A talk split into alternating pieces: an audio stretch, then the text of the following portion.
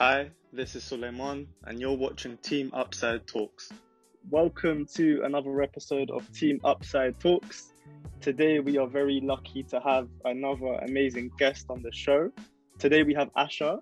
He is a final year politics and international relations student at the University of York, and he is also the founder of InState.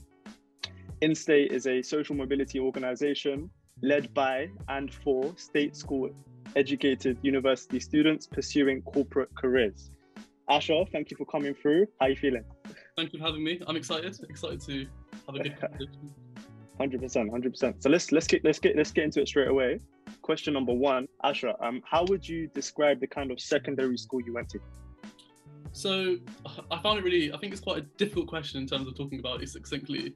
But I think so. I, I grew up and was born in East London in Waltham Forest, and I think Waltham Forest has very similar urban issues of poverty, housing, um, you know, crime, as a lot of I think inner city London does. And I think those like urban issues are quite reflective in the state school system in Waltham Forest as well. So I think my school, um, amongst my friends, um, you know, we grew up in a low in a low socioeconomic area. Um, I think it was. I think the statistic is two thirds of my secondary school was on pupil premium, which I think is oh, quite high compared to the national average. Mm-hmm. Um, I'd say there was an overemphasis at my school on behaviour discipline um, because of those issues that were happening outside of school. And mm-hmm. I think that whole professional development and the development of one's character was kind of like missed out at school because of that. Mm-hmm. Um, having said that, though, I think within this poor system of state provision and in, of education in the UK, um, my teachers and some of my teachers were absolutely brilliant and outstanding. And I think I was very, very, um, very, very lucky. Sorry, to have a good handful of personal mentors in those teachers um, who really, really helped me develop both academically and outside. Awesome. So you've mentioned mentors and teachers already. So let, let's go straight to that, bro. So who were some of the mentors that helped you along the way and why were they so helpful to you? There was one uh, teacher that I had in year, I think it was from uh, right through year seven to year 13. He was my personal, um, what do you call them, form tutors, as well as mm-hmm. my head of English. And he was the one teacher, I think, um, he was the first teacher almost who had that confidence and belief in me as a student. Um, he used to talk about life in a, philosoph- in a philosophical and sociological perspective. Um, he used to talk about Waltham Forest, where we where we grew up, in a very, in a way, he used to call it the bubble. And so, kids that grew up in Waltham Forest were trapped in this bubble in terms of their aspiration, attainment, um, outlook, and perspective on life. And for him, it was very important for his students to kind of burst that bubble. And so, I'd say my biggest kind of role model and mentor at school was him. I would love to name drop him, but I haven't got his permission, so I don't think I'm allowed. Um, my second mentor um, probably would surprise a lot of people was one of my friends at school. Um, I was never very high achieving at school, uh, from primary school up until year nine. And it was one friend, Leonard, um, he goes to UCL now. And it was his high attainment and his like nine to five work at school, going um, going to school early, going home late, um, that really, really pushed me at school. And I think having a friend, probably the first friend that I had who really took his education seriously, absolutely propelled me from someone who, you know, maybe was average at school in year nine to someone who did quite well in the end. Mm-hmm. That's amazing. And not to get too off topic, but I find it quite um, interesting that you mentioned your friend, especially given the fact that InState is a the entire model is based on kind of peer-to-peer networking and kind of like learning within a student community. Like, to what extent do you feel like that friendship inspired inspired your kind Absolutely. of? I think so. The the school I went to Walthamstow was an example of where despite the lack of provision of those mm-hmm. professional skills, of those community building, etc., etc., when you know a few friends came together, obviously I mentioned one friend, but there's you know mm-hmm. a good community of us at school that built up over time. You know, coupled with those friends at school and the friends that I've made in social mobility organisations, mm-hmm. like the Sutton Trust, like um, the Social Mobility Foundation, name dropping them now. Um, mm-hmm. It was friends like that were, were, you know, allowed me to kind of, you know, burst that bubble, transcend okay. my social network away from Walthamstow, and build this like genuine London network of state schools. Um, mm-hmm. Who went to all sorts of schools like Brampton Manor and um, LAE, mm-hmm. big names in uh, in London, um, and it was that kind of social bubble that definitely propelled me to you know go to university in the first place to aspire to have a corporate career for example so absolutely i really really do believe in the transfer i call it the transformative power of peer-to-peer mm-hmm. student networks and that's mm-hmm. as you said what i build at InState Awesome, awesome. Okay, cool. Um, I don't want to get too far along your journey without without going back to some of the origins. So, you mentioned earlier on in the conversation that you wouldn't have considered yourself as um, a high achiever from that year seven to year nine. So, I'd be interested to hear more about how your attitude towards education changed during your time in school. Absolutely, I think, as you said, um, primary school, absolutely. Like, I did not understand school. Um, I come from a, a, family background where my parents didn't go to university, as is the case for a lot of people. Um, and so I never really had those role models, those professional role models who'd um, gone to university, who were well learned in professional careers. That kind of meant that from the beginning, my view of education wasn't as well as as well as um, as well advanced as it could have been. Right, my parents absolutely valued education though, and I think it was always the emphasis on do well at school, do well at school. Right, um, that continued into year seven and year eight and bits of year nine. Um, I'd say my kind of like pivot in terms of when I really took education seriously. Um, a was the individual that I named, one of my friends from school. Um, and secondly was I in year nine, um, probably the biggest moment of my life was when I joined a political party. Um, and this was like off the back of nothing. I was just like, you know what, I want to do something. I joined the political party and it was joining, um, it was the UK Labour Party. Mm-hmm. And we joined the UK Labour Party and immediately coming across this huge network of you know, you know, they weren't just students. There were people that in their careers in the civil service and parliament and all these sorts of um, places, and that really, you know, built up aspiration, confidence. Um, mm-hmm. and this is what I talk about a lot. Confidence and aspiration, I do believe, are the two biggest things. It's not really about an individual's ability, in my opinion, because I don't think I'm the most able person, but I think it's having that genuine a self-confidence and self-belief, mm-hmm. and secondly, the aspiration that an optimism for something bigger, basically. And I think the Labour Party, you know, not I'm not giving it a characteristic to the Labour Party, but political parties. But my older sister, who um, I used to talk about my engagements with political parties, she used to say that it's not really about the Labour Party being a political party. It's just an external entity which mm-hmm. restored and gave you some faith in something other than what you had in Forest. And so, mm-hmm. you know, I don't want to credit a political party too much, but it's more about the kind of the value systems and the character building that that kind of allowed me. And so when I went back to school, you know, after those engagements in the political party, I'd just naturally be a lot more confident. I'd have a lot more of an understanding of why I was at school, not just what I was doing in physics, for example. Yeah, that's really that's really interesting. Um, I feel like, yeah. So like you mentioned, it's not the fact that it was a political party in itself that made it so transformative for you, but the fact that you were exposed to like such a broad network of people. Um, and like you said, the values, the value system must have been something that um, was was was very very helpful as well. Um, my next question is, is it kind of it kind of links to this point, and it's about what you would consider to be your proudest moments during your time at school. Um, and that could be within school or outside of school. What, what would you say were your biggest successes during your time?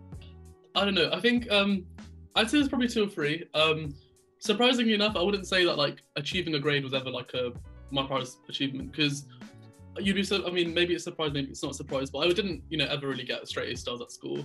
Um, mm-hmm. I definitely, you know, I'm not gonna like, you know, like I did get good grades, but I wasn't like, you know, the top of the class at the time, right?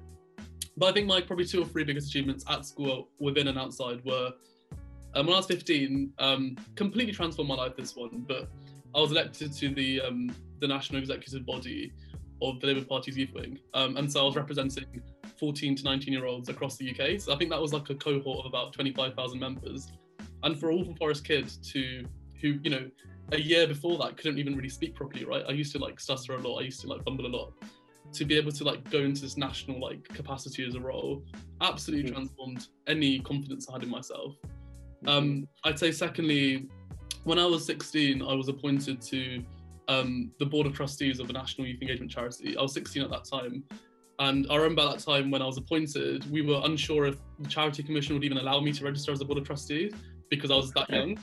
And so the charity is a youth engagement charity I'm very passionate about. I'm actually now the vice chair of, and we do work in youth engagement strategy across local communities in the UK. So we look at like you know youth violence and education educational systems and you know all that kind of that paradigm of you know disadvantage in a lot of the communities around the UK. So that was probably my second biggest achievement because I think I'd worked since I was 14 for that charity. And our third one, probably very cheesy, but I'd say becoming the head boy of my school.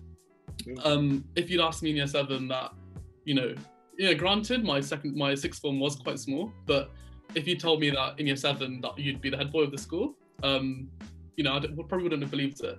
And now looking back, it's like, okay, you're a head boy of a second of a sixth form, but I think at that moment, absolutely empowered me, and I think that's where my whole passion for, you know, impacting student communities, impacting young people, really was born in kind of like becoming the kind of the student spokesperson of a of a school in Walthamstow. That's that's so amazing. It's exceptional, bro. Um, I'm starting to connect the dots now in, in terms of like how you've been able to kind of like found this amazing youth organization um, at such a young age that's done. I mean, you have a, you have a massive team and you're doing so much amazing work, and I feel like all of those experiences contributed toward that giving you that confidence and giving you that skill set that you needed to do what you're doing today. Um, so yeah, this is this is very fun. I'm connecting the dots now. Um, let's let's move on to slightly it's it's a topic that's not often discussed within the public sphere and it's the topic of failure. Mm. um, like like on social media on linkedin on all of these platforms we see each other's successes but it's not every day that we find out about some of the setbacks that we've all faced in life. So would it be possible for you to share a story of a time when you failed at school and like what you learned from that experience? Um absolutely. I think um I probably, if I'm allowed to, I think I, I, have two like broad like failures I can talk about, which I think had big impact in mm-hmm. my life. My first one was um, my rejection from Oxford. Um, so between like the ages, as I said, I wasn't academic kind of growing up until like the age of 14, 14 to 15. So from 15 to 17, I drilled in myself that Asher, you can go to Oxford, right? And built up this motivation, this enthusiasm. Um, and then I was rejected from Oxford, and I think the the lack of confidence, the apathy, the low self-esteem that that created, you know, impacted my levels massively. I just didn't want to go to school. I just thought, you know, my I don't want to kind of do education because I didn't get into Oxford, and that, I think that impacted my education so much that um, I was even, you know, when I made my firm choice to go to Durham, um, I was even I didn't make, make the, uh, the grades. I went through clearing to come to the University of York. So that was that six six to seven month period of genuine like apathy, I'd call it, um, and that's kind of like very very draining. Um, so I'd, I'd, say yeah, that's probably like the biggest failure. Um, but you know, it didn't really help because when I went to university, um, I'd set my sights on um, the Clifford Chance Spark scheme, um, mm-hmm. and I got rejected from that as well. So it was like a it was like an eleven month period of rejection. Um, but I would say, I think like, you know, coming out of rejection, which I think is equally important. So whilst talking about rejection is very important, how do you come out of rejection? I think in each of those, whilst in year 13, upon the rejection from Oxford, I wasn't able to kind of pick myself up. But because of my lessons from how, you know, when you get rejected, you don't do anything, you go through clearing. When, when I had my Spark rejection, I made sure that that did not impact my academics or did not impact my ambition to work at Clifford Chance. So you know you pick yourself up you you know you have to you know you, you take your time take your time to mourn be sad but then mm-hmm. i engaged with graduate recruitment i engaged with the feedback um, you don't feel sorry for yourself you kind of like mm-hmm. say rejection is you know all those motivational quotes of rejection is redirection and then um, i was able to be successful at Clifford Chance in the end with a um, graduate position so mm-hmm. i think i had the first failure the second failure but then i actually learned from the second failure um, that was a very bit long answer i know but i hope that it's a no no no thank you for thank you for like laying down like the narrative because it's like i think it's important for people to, to see the chronology and to see um, how things like when you got rejected from the spark scheme or like let's say when you got rejected from oxford that that time period when you had just kind of uh, experienced like a few different rejections back to back I'm sure it was a very difficult experience. And if you were to kind of, if someone was to tell you that in 12 months' time or 24 months' time, you will have, you will be in this position, Asher. You will be, you will have your TC. You will be, you know, I mean, running this social mobility organization. Like a part of you, it would have been quite surprised, I assume, because it's like it's difficult to be optimistic when you're really down, down under. Um, and especially with everything that's going on in the world right now i feel like a lot of students are going to take a lot of value away from what you just said because it's you know i mean loads of opportunities are kind of being um, shut shut down because of covid-19 so um so yeah I, I, hope people take inspiration away from your story because because yeah man um it's, it's it's inspiring 100 um so moving on. Okay so this is my next question for you is is slightly yeah uh, take it interpret it in whatever way you want but it's about the actual education system and it's about the way you were taught so if you could change one thing about the way you were taught or what you were taught during school what would it be I think I say this a lot, but I think um, I always like put myself in like the shoes of government minister in the education department, right? Um, I I do believe in state provision of education in the UK. There is an overemphasis on academic like grades, right? Because the head teachers and the the senior management teams of state schools and every school really are always fixated on this pass figure, right? So they want 70% of the year group to get grades A to C, right?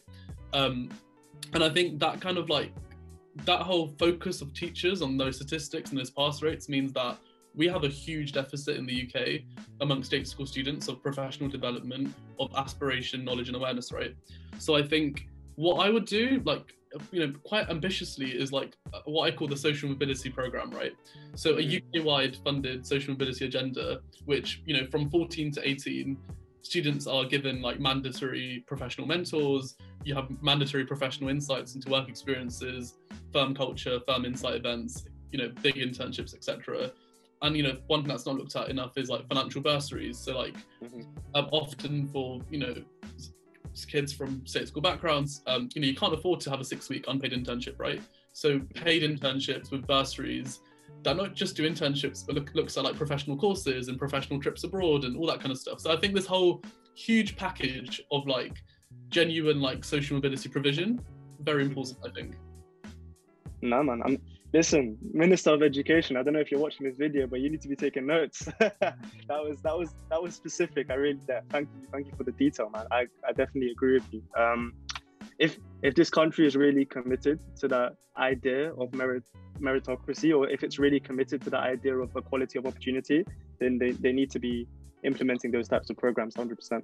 Um, cool. So that now we're gonna go into the nitty gritty stuff. So like when it comes to when it came to your GCSEs and A levels, Mm. um, a lot of the young people that that kind of follow Team Upside are roughly aged between 14 to 18. They're they're doing their exams, sometimes um, some for the first time in their life, um, and as as as the case for for a lot of us when we were 16 or 18 it can be a very daunting experience um, and as someone that's kind of gone through it and you're in your final year of university do you have any pieces of advice about how best to revise for your GCSEs, how best to revise for your A levels, um, and yeah, just that process in general. Um, I think so. I was just, I have a um thing of over talking and like not being as succinct as I can be. I think it's it's not different from GCSE to A levels. I think yes, it's harder. A levels are harder. They're more sophisticated. There's a different style of learning slightly, but I think it's generally similar, right? I think my first piece of advice is absolutely engage in student groups. So when you put my when you put four or five minds together, right? If you're doing economics, GCSEs or A levels, right? When there's four or five of you together, absolutely bigger impact and bigger learning opportunity than it is yourself, right? So really, really value your peers. There's a, there's kind of sometimes a um, inclination at school where you're competing for top of the class for maths GCSE, right? But really and truly, your competitors are not your maths GCSE friend. They're like the private school students who go right across the country. So if anything, you want to come together, build this social network. And even then, I say, you know, probably wrongly actually, the private school people aren't your competitors either. The only competition is, as they say, who you were yesterday, right? So Mhm. really, really work with the students around you. That has big value. I think secondly, I'd say um, engage with teachers. Um, I know at school, a lot of my friends miss the opportunity of engaging with teachers because I think you sometimes at 14 to 18 see teachers or you know older people as like you know people in positions of authority as you know uh, opponents or as people that hostile. But if any, you know they teachers do not get paid enough actually for the work that they do. Please do engage with them. There are fantastic teachers, and I think the feedback that teachers give you, the mentoring that teachers give you, as you can see with me, is transformative. Um, and the third thing I'd say is it is okay to fail. Um, I did not do well. No, I did not do as well as I could have in both GCSEs and A levels. Um, I was for my G- A levels, I was around two grades lower. Um, not for every subject. I mean, like generally. Um, Mhm. my GCSEs, I was about four grades lower actually in my 10 GCSEs I did. So you might be predicted like the moon, but like it's okay to fail. Do your best, but when you don't get the grades you want, it's just about moving forward. Amazing. I don't know what you mean when you say when you say you struggle to be succinct because that was very very clear. um, and okay, so now let's let's move on past GC, GCSE and A levels. Um, when it comes to applying for university, so you're planning to go into corporate law, um, and you, but you decided to study politics and international relations at at, at, um, at university. So I don't know. Generally, like, do you have any advice about how to choose the right course at university and, and what were some of the determinant that determining factors that led you to choose politics and IR? I think when you're deciding to go to university, the first step is um, for me was why. Why do I want to go to university? A, why do I want to go? To, why do I want to do my particular course? And thirdly, why particular universities? Right. I think with the first two of why university and why that course, absolutely important, right? Um, see how much, what impact the university will have on you. I mean, no, the university experience generally. Secondly, see the impact that that degree will have on you, right? Now, I'll admit I, have not wanted to be a commercial lawyer for like for a long time. I kind of like just you know fell into it in my first year. Um, so therefore, my decision to do a degree wasn't necessarily based upon a natural career plan. However, because I understood my why university question, I knew that whatever degree I did, that university experience, that community of academia and intellectual um, people, academics and lecturers and students would enable to me develop for me to develop professionally, personally, etc. So that was why why I went to university and why I decided my um, degree. Um, I did, as I said in the beginning, go through clearing. Um, I applied to Oxford. Um, I firmed Durham and I insurance insurance Warwick. Um, I did get remarks in the end, but I was rejected from firm and insurance. So I ended up at the University of York. Now, in year 13 and year 12 we're built up to like you know choose the university which would you know define your life and you take like 9 to 12 months deciding the university and you write loads and loads of like personal statement drafts right now when on a level results day got my results at 9 a.m on the phone to the university of york at 10.30 I'd never really heard of university. I mean, I've heard, I've, you know, I'd have, um, heard of here and there, but never knew where it was, never understood what it was. Literally within an hour and a half, I decided to go to the University of York. So I'd spent these two years of building up, oh my God, Durham's this and Durham's that. And, you know, just how God wanted, wanted it to be, I ended up at the University of York. So please don't worry. Like, you know, I've said this why and why this and why that, but just don't worry because you will end up where you're supposed to end up and you will thrive wherever you, you end up. Um, but the last thing I'd say, just a really quick plug.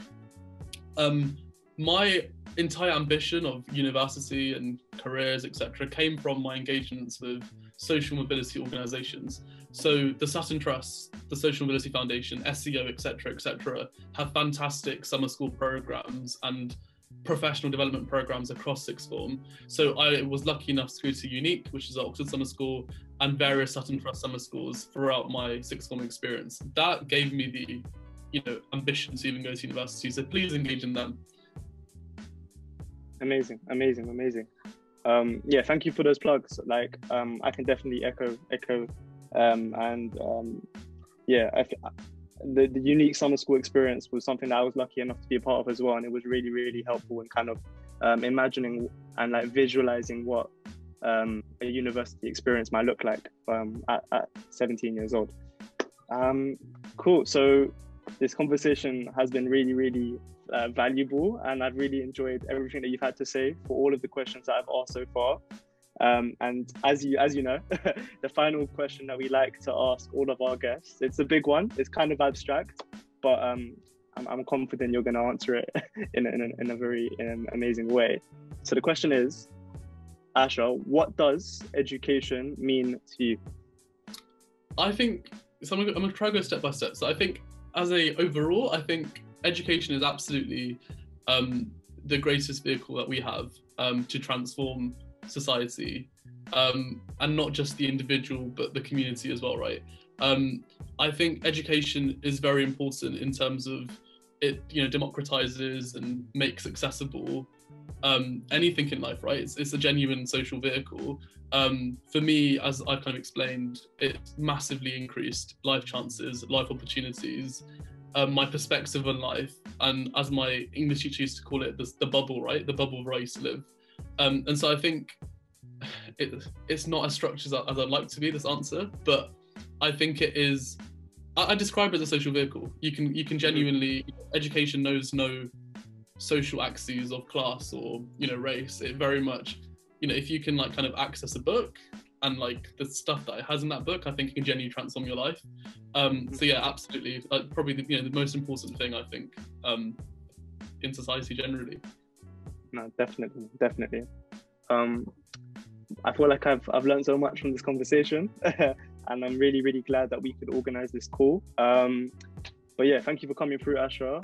Please, everyone who's watching, um, check out InState. They're doing amazing work. Follow them on Instagram. Check out their website. And yeah, that's it for this week. Um, we'll catch up with everyone soon. Take care. Thank you for listening to this episode. Don't forget to like, comment, and subscribe. You can find out more about Team Upside by following us on our social media at Team Upside. Take care. See you soon.